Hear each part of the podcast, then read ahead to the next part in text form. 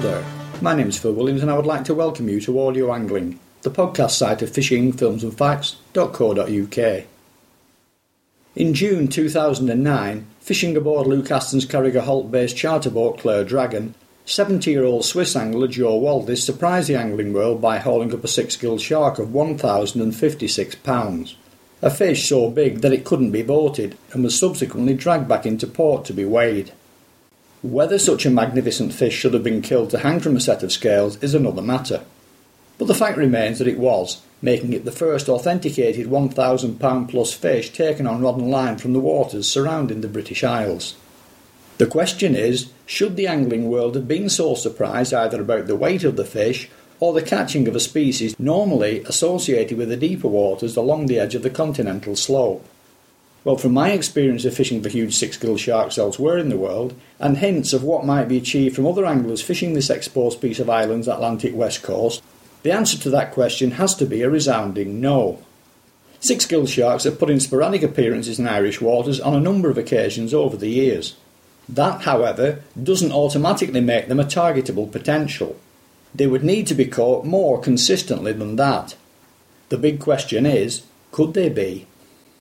One man who can perhaps shed more light on this particular question better than most is Merseyside angler Mick Duff.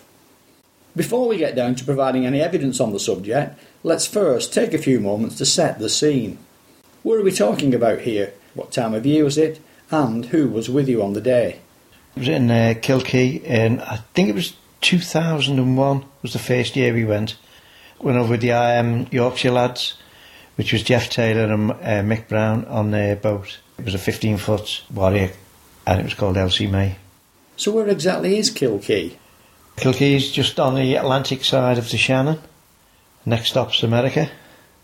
It's a smallish town, it's where most of the Irish go for the holidays. There's caravan sites there, holiday homes. It's quite a busy little town. Everything's there, there's pubs, restaurants, and all the facilities there. We stayed at a place called Cunningham's Caravan Park um, uh, there's everything you need there. The launching facilities are fine. There's um, a big slip, stone slip in the harbour, sheltered in the uh, in the harbour itself. All, all the facilities are there for you. There's a diving club there if you want to go in for a drink or anything like that. Uh, the only thing is it is exposed to the weather. It uh, faces the straight into the Atlantic. Any sort of uh, swell and it, it, it comes in but the, the actual harbour itself is protected by a reef that runs three quarters of the way across, which keeps most of the weather out. The trouble is you've got to get out through the the gap in it. Once you're outside, it's not too bad. But it, the water depths vary from close in 30, 40 foot to 200 and odd foot. Where the six gills are, it's 180 foot. Obviously, having targeted the venue, you must have had some objectives in mind. So what had you gone there expecting to catch? There's a lot of pollock fishing close in. Fantastic pollock fishing. It's a bay really, uh, just outside. The pollock fishing is absolutely tremendous. There's loads of pollock all the way along the coastline. Um, there's a bottom fishing just outside on the on the banks. There's megrim on it, haddock, cod, all sorts of mixed fishing just outside the harbour. And if you go further out again, that's when you get the blues and the, the hake, haddock again. It's, it's a lot of general general good fishing. There's loads of blue sharks here. You can catch 20 a day, plenty of them. Bottom fishing, anywhere at all outside. There's haddock, hake, cod, dabs, there's everything you need. It's really good general fishing. Bearing in mind that blue sharks normally like open waters of around 40 fathoms or more, what kind of depths and how close to shore were you actually picking these fish up? The blues were half a mile outside the harbour. Well, it's not a harbour. I keep saying a harbour. It's a it's a sandy bay with moorings inside. If but the blues were just outside the harbour and they were also up to five mile out. Wherever you stopped, there were blues. I'm just as intrigued by the haddock, and more especially the hake, neither of which are particularly commonly caught fish anywhere these days. In fact, I personally have never caught a hake at all. So what sorts of sizes were these fish coming up at? The haddock were up to about three pound. quite decent fish, like, because we never never had had a uh, hake before. And I haddock about the same size, two pound, but plenty of them. And what sort of numbers of hake were you seeing? It's hard to say, but decent numbers. Decent numbers, like. They were coming up regular through drift fishing. They were coming up quite often, mixed in with the haddock. Now, I know from what we've already talked about before switching the voice recorder on that eventually you decided it was time to put some bigger baits down. So let's expand a little bit more on that. Yeah, we anchored up. We didn't know what we were going to get really. We just anchored up for the change because it's nearly all drift fishing off there. And we just started bottom fishing with mackerel. And that's when the big skate took it. I don't know, it was just luck really that we stopped in the right place. So, how much skate interest did you get? We only ever had the one common. We give the sizes and the details to the experts to work out, and I reckon it was about £200 on the size of the, the wingspan and the length of it. But after one, like, one was enough. Yeah. It took a long time to bring in. Yeah. It was on an upside and it was, uh, it was must have been an hour and a half. We got the shark on the same mark after we got the skate. Now, that was on your first trip, but did you hear of anyone else getting into big common skate either before you went or even while you were there? That was the first time we knew they were there. We did try again for them the following year, but we only got the six gill. And was the six gill shark another accidental bonus catch, or had you heard of anyone encountering those in the past? It was accidental catch. Uh, we were just bottom fishing with just the normal ledger gear with a, half a mackerel on. Dropped it to the bottom and then it must have took minutes for us to get it. And that, that was it. It was on. And about an hour and a half later to, it, it came up. What were your thoughts when it first started to show? We thought it was a thresher at first because of the, of the big long tail on it, on it. Because we'd never seen one before.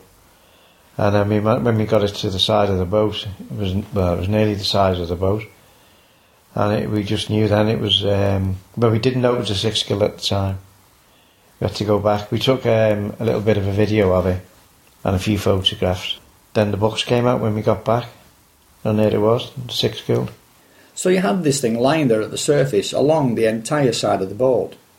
What did you do next? We couldn't get in the boat; it was too big. We dragged it along the side of the boat, and we we just took photographs and we released it. Probably the right species if you're going to have such a huge shark at the side of such a small boat, because in my experience they are fairly docile fish, very easily held on the trace or led around. They just seem to lay there wallowing about without any sort of attempt at all to get away. We just led it round. It just sort of wallowed around wherever it wanted to sort of go, and you just pulled it, and it just came whichever way you turned it. You could just bring it alongside of the boat. It would just just swim along, and then if you just turned it, it would just turn and come back to the boat. It was just a solid weight to, to get it up. A bit like winching bags of cement up the side of Blackpool Tower. It was on an up tide, which made it pretty hard to get up. The trouble with it is there's no run whatsoever. You can get down to the bottom with five ounce leads. It's, uh, there's no run whatsoever. And was that the only one you picked up during that first visit? That's the only one we got on that, on that trip. We think we had another one on, but we couldn't budge it. Mickey Brown, who was with us, he was playing it for ages and ages. It, it felt like a fish, but it, it just moved and it just wouldn't come up. So we don't know what that one was. And then we went back again the following year. Went straight back. Well, we went back to the same mark, exactly the same mark. Uh, this year, uh, went back in my own my own boat, which is Highlander, which was the Sea Lord. Um, we fished off that with. Um, second year was with uh, John Williams and Stevie Quinn, and we, we got another one on straight away. On the same mark, same same bait, but this time we'd uh, modified the traces. We'd made big long traces to fish for them, and we doubled them round and put ties on each end to shorten the trace. And uh, we got one straight away. Uh, we couldn't get out after that again. The weather was pretty bad, so we couldn't get back out to the same mark. What sort of size was that fish? I would say it was a slightly smaller than the bigger one. So well, I would say about three hundred pound. I'd a guess three four hundred pound. Big fish. But this time around, you'd taken along tackle and traces with big six gill sharks in mind. Tackled up from this time, yeah. Yeah. And funny enough, we got one straight away. And that was in July. I think that July 2002. And this is all in water of less than 200 feet in broad daylight. All daylight fishing, yeah. Yeah. That's amazing, really, because those huge green eyes they have are specially adapted for life in the dark. And research work in America and the Mediterranean have shown that it isn't so much the water depth that's the controlling factor, but the ability of light to penetrate that tends to keep them down in deep water, whereas after dark, they're known to migrate both shorewards and upwards. They do, they're supposed to feed overnight a nice a lot better than they do in the daylight, but we, we had both of them in daylight. And the second one we got, was, we weren't there half an hour, uh, and we were straight on it. So there must be plenty there. So what's Kilkee like then in terms of navigation and safety for maybe taking the boat out after dark and giving it a proper go? If the weather's fine, you can just go out. I would say it's only about a mile offshore, if that. You can't get lost, especially with the navigation systems these days. Uh, it wouldn't be a problem at all. But what about that gap through the reef though, if it started to cut up? You get in through the gap on the far side. But you'd come in before, if it did cut up, or you'd get in before anything like that happened. You, 10 minutes. I'm thinking more in terms of you finding it and negotiating it in the dark. You'll see it breaking on the, on the reef, and you, you could come through the gap. It wouldn't hurt, though, I suppose, to take precise GPS readings of the gap on the way through it in the daylight. Yeah, you could follow your track on your GPS, which would take you right through it and bring you back right through it. If the weather was fine, it wouldn't be a problem. Stay out there all night. I really do think that that would be the way forward, because scientists have determined that it's daylight rather than depth that is the limiting factor.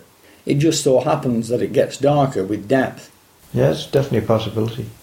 If you can catch two in, in daylight, I'm sure you'd get them at uh, get them for night. I don't know how he's fish them at night. You'd, you'd have to bring them off the bottom, or It's not something I've tried.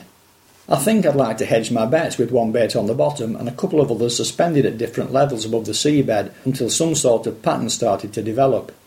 But I'd definitely have a rubby-dubby bag involved there somewhere. that'd be work well because there's, there's no run there. Your anchor's near enough straight down, so it, it would probably work quite well. I think I'd tie it on lightly though, just in case one tried to swim off with it and ended up tangled in the anchor rope. Yeah, there's a possibility there. Just need somebody to go back and do it. It would be fun and games though, and just a little bit eerie too with something that size wallowing around in the water, lit up only by a lamp. And regardless of size, it would be staying in the water too. Though with the second fish you was talking about just a few minutes ago, I believe you actually lifted that one into the boat. This one we got inside the boat. The three of us lifted it in after great, uh, great struggle. We managed to get it over the side. Um, and then we took a few pictures and then we le- released it. I just swam off. And no doubt harder to get back out of the boat than it was to get in. It was, yeah. It was it was harder to get it back over again. We got a big carpet. We took the carpet especially for it, and we uh, draped it over the side. And once we got onto the carpet over the side, we, we just pulled the whole lot in, and the whole lot came in the boat. No problems with it inside the boat. No, it was quite docile in the boat. Just flapped about a bit and just sort of fell asleep. But it was so funny with it, with it, the no dorsal fin, the dorsal fin right at the very back. Funny looking fish, big green eyes, staring at us. It's a fantastic fish. It was, yeah, yeah. It was an experience. On the basis of that, I've had a word with Graham Pullen, who's got more experience of big six gills than I have, and he says that if it was 15 feet from the nose to the fork of the tail, it would probably go around 800 pounds. But 15 feet to the end of what is a long and not very heavily built tail would probably put it at around 500 pounds. So what do you think it weighed? We, we thought it was about 500. We just guessed it at 500, the first one. We measured it basically from the head to the tip of the tail, just going by the size of the boat. It took most of the, nearly the whole length of the boat up at the side. It was too big to get in the boat. We'd have never lifted it. It wouldn't have been safe anyway to try and get that one over the side. A wise decision, I think. Even the Carrigaholt charter boat I mentioned earlier with that £1,000 plus fish thought better than trying to get their fish into what was a very much bigger boat. Instead, they roped it and dragged it back into port for weighing, which in some ways is a bit of a shame. On the other hand, it certainly establishes the potential size range for the area. So what do you think of an dinghy angler's chances, not so much of getting one up, but dealing with the situation that would inevitably follow. Well, they are, yeah, they're obviously there. They must be there. We've only just scratched the surface of the, this area. Uh, we've only been like twice in two, you know, two weeks in over the two years, and we've had two. Each time we've been back, we've got one. There must be a lot, a lot there, a lot more than he did they know about. Have you heard talk of anyone else catching them? And no, none at all. I don't think anybody's tried for them really. Something that you'd you'd have to target. You'd have to go there. If you wanted to fish from, you'd have to go there and fish from specially. Because there's such good fishing or uh, other, other types of fishing that you wouldn't go for them. Plus, most of the fishing there is normally done on the drift with small baits, though I have caught six gills on the drift. All on the drift mostly. Except for inside the bay itself. There's turbot in the bay. We've had uh, flounders to nearly three pound inside the bay off the moorings. There's a lot of good fishing there that you. I don't think they've ever been targeted before. I don't think anybody's even tried for them. They're obviously there and they're there in numbers. The common skate will be there as well. If they were targeted, you'd get them. And if somebody wanted to target them, based on your experience, how should they approach the situation in terms of tackle and tactics? You, for example, wasn't using rubby dubby. Well, I don't think it's rubby dubby. I think it's 100 odd foot, 180 foot. I think you'd have trouble rubby dubby for them. Because the bottom feeders, they're all on the bottom. So I think you'd have a problem dropping a rubby dubby down there. Not even attached to your anchor? Well, yeah, you could do, yeah. It could go down on the anchor. Um, I might bring them in. We got them on mackerel, whole mackerel, on the flowing trace, along the flowing trace. We made, for the second time we went back, we made the traces especially long, about 20 foot long. We just looped them back on themselves, put the ties on them, and it, as soon as he took, it just pulled the ties off and away it went. So we had like a great big long trace for them. Because with them being so long and you get the tail wrapped around the your main line, you haven't got a chance. So that's the way we, we, we fished for them the second time. When we fished for them at El Hierro, we tied up to a permanently moored buoy in around 1700 feet of water. The idea being that as soon as the fish was hooked up, we could slip the mooring and drift away from the rope. Had you no fears about it getting tangled around your anchor rope? Well, no, at the, at the time we didn't know what, we weren't too sure what it was. We didn't know what was coming up.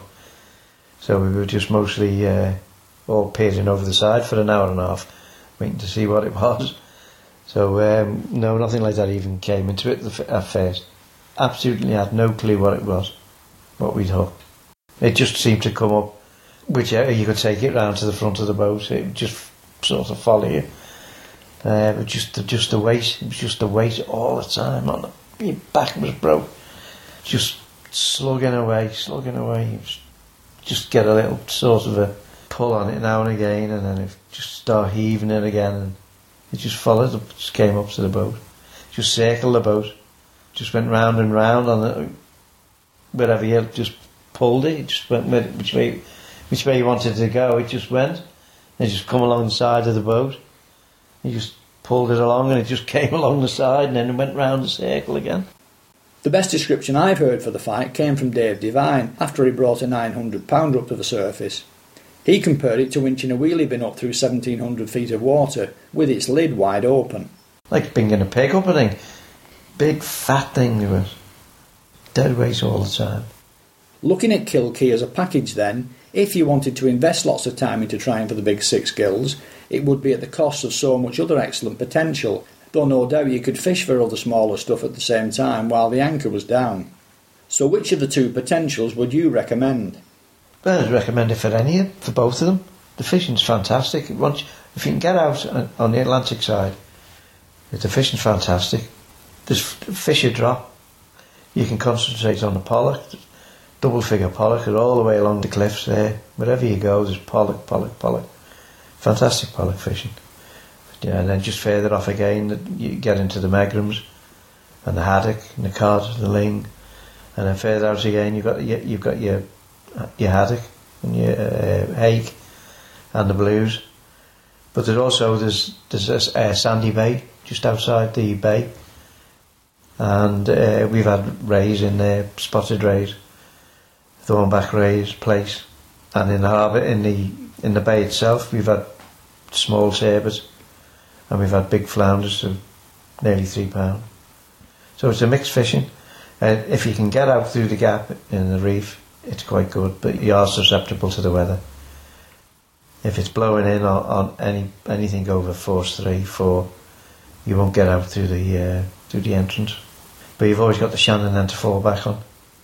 You can always tow it to the other side and um, launch in the Shannon. And what does the Shannon fish like? It's quite good. A lot of horse, rays.